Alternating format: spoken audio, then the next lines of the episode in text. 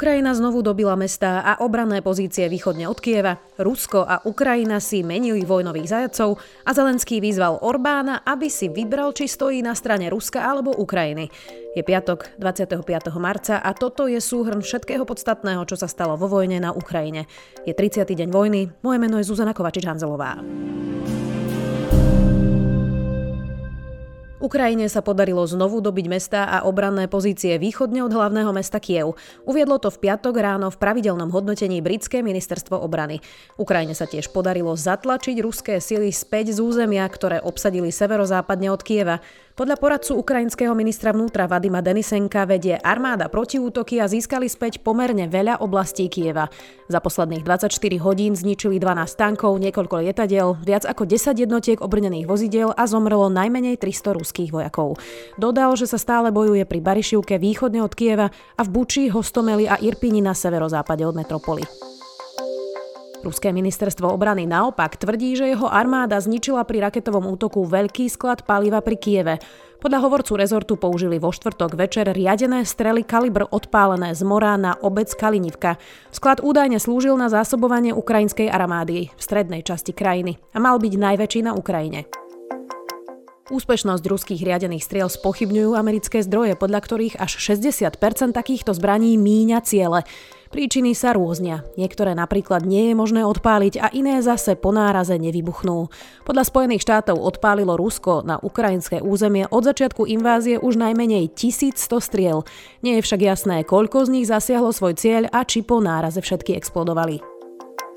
Ukrajinskí vojaci v piatok zničili ruskú skupinu 59. tankového pluku, ktorá operovala v smere na Charkov. Ako na telegrame uviedol Oleh Sinehubov, šéf správy Charkovského regiónu, ukrajinské stíhačky nedovolujú nepriateľovi postupovať. Dodal, že nedaleko zničeného mesta Izium zostrelili dve ruské lietadlá. Spomenul tiež kuriózny prípad, keď ruský vrtulník strieľal na vlastné pozície. Sinehubov poznamenal, že okolo Charkova Rusi čoraz viac využívajú rakety Grad a Uragan. Aktívnejší sú aj ruskí žoldnieri. Toto druhé najväčšie mesto krajiny opustila už zhruba polovica jeho obyvateľov. Rusko a Ukrajina si vo štvrtok vymenili celkovo 50 vojnových aj civilných zajacov. Podľa Kieva ide o vôbec prvú plnohodnotnú výmenu od začiatku už mesiac trvajúcej ruskej invázie.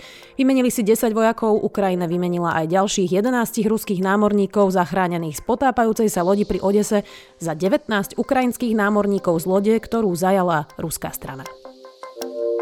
Lídri Európskej únie sa na samite zaviazali, že zabezpečia nepretržité dodávky elektrickej energie a plynu na Ukrajinu. Vyjadrili tiež presvedčenie, že je potrebné aj s pomocou Medzinárodnej agentúry pre atómovú energiu zaistiť bezpečnosť jadrových elektrární na Ukrajine.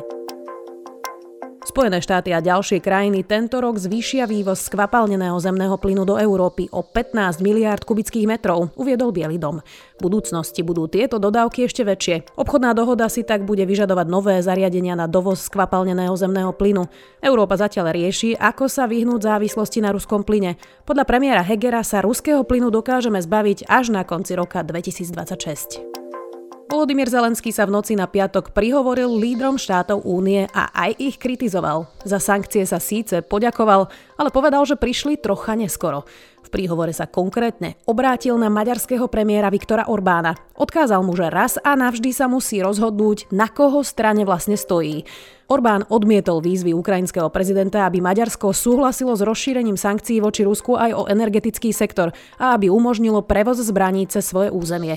Orbán tvrdí, že tieto požiadavky sú v rozpore so záujmami Maďarska. Ruská armáda sa chce zamerať na Donbas. Podľa ruského ministerstva obrany ho chcú úplne oslobodiť. Ruská armáda narazila na tvrdý odpor a nepodarilo sa jej obsadiť žiadne veľké mestá.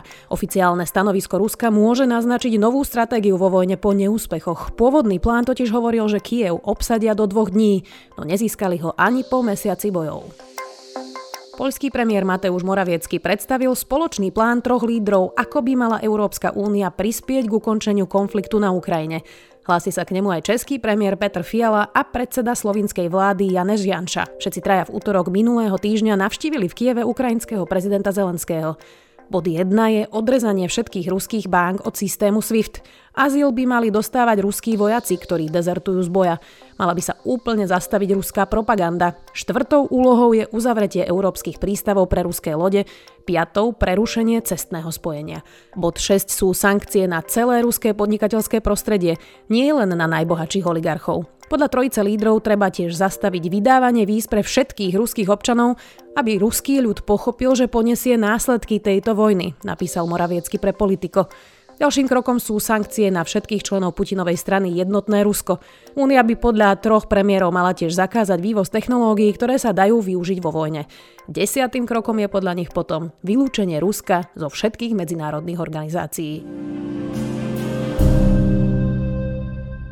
To bol súhrn všetkého podstatného, čo sa stalo 30. deň vojny na Ukrajine. Do počutia opäť v pondelok.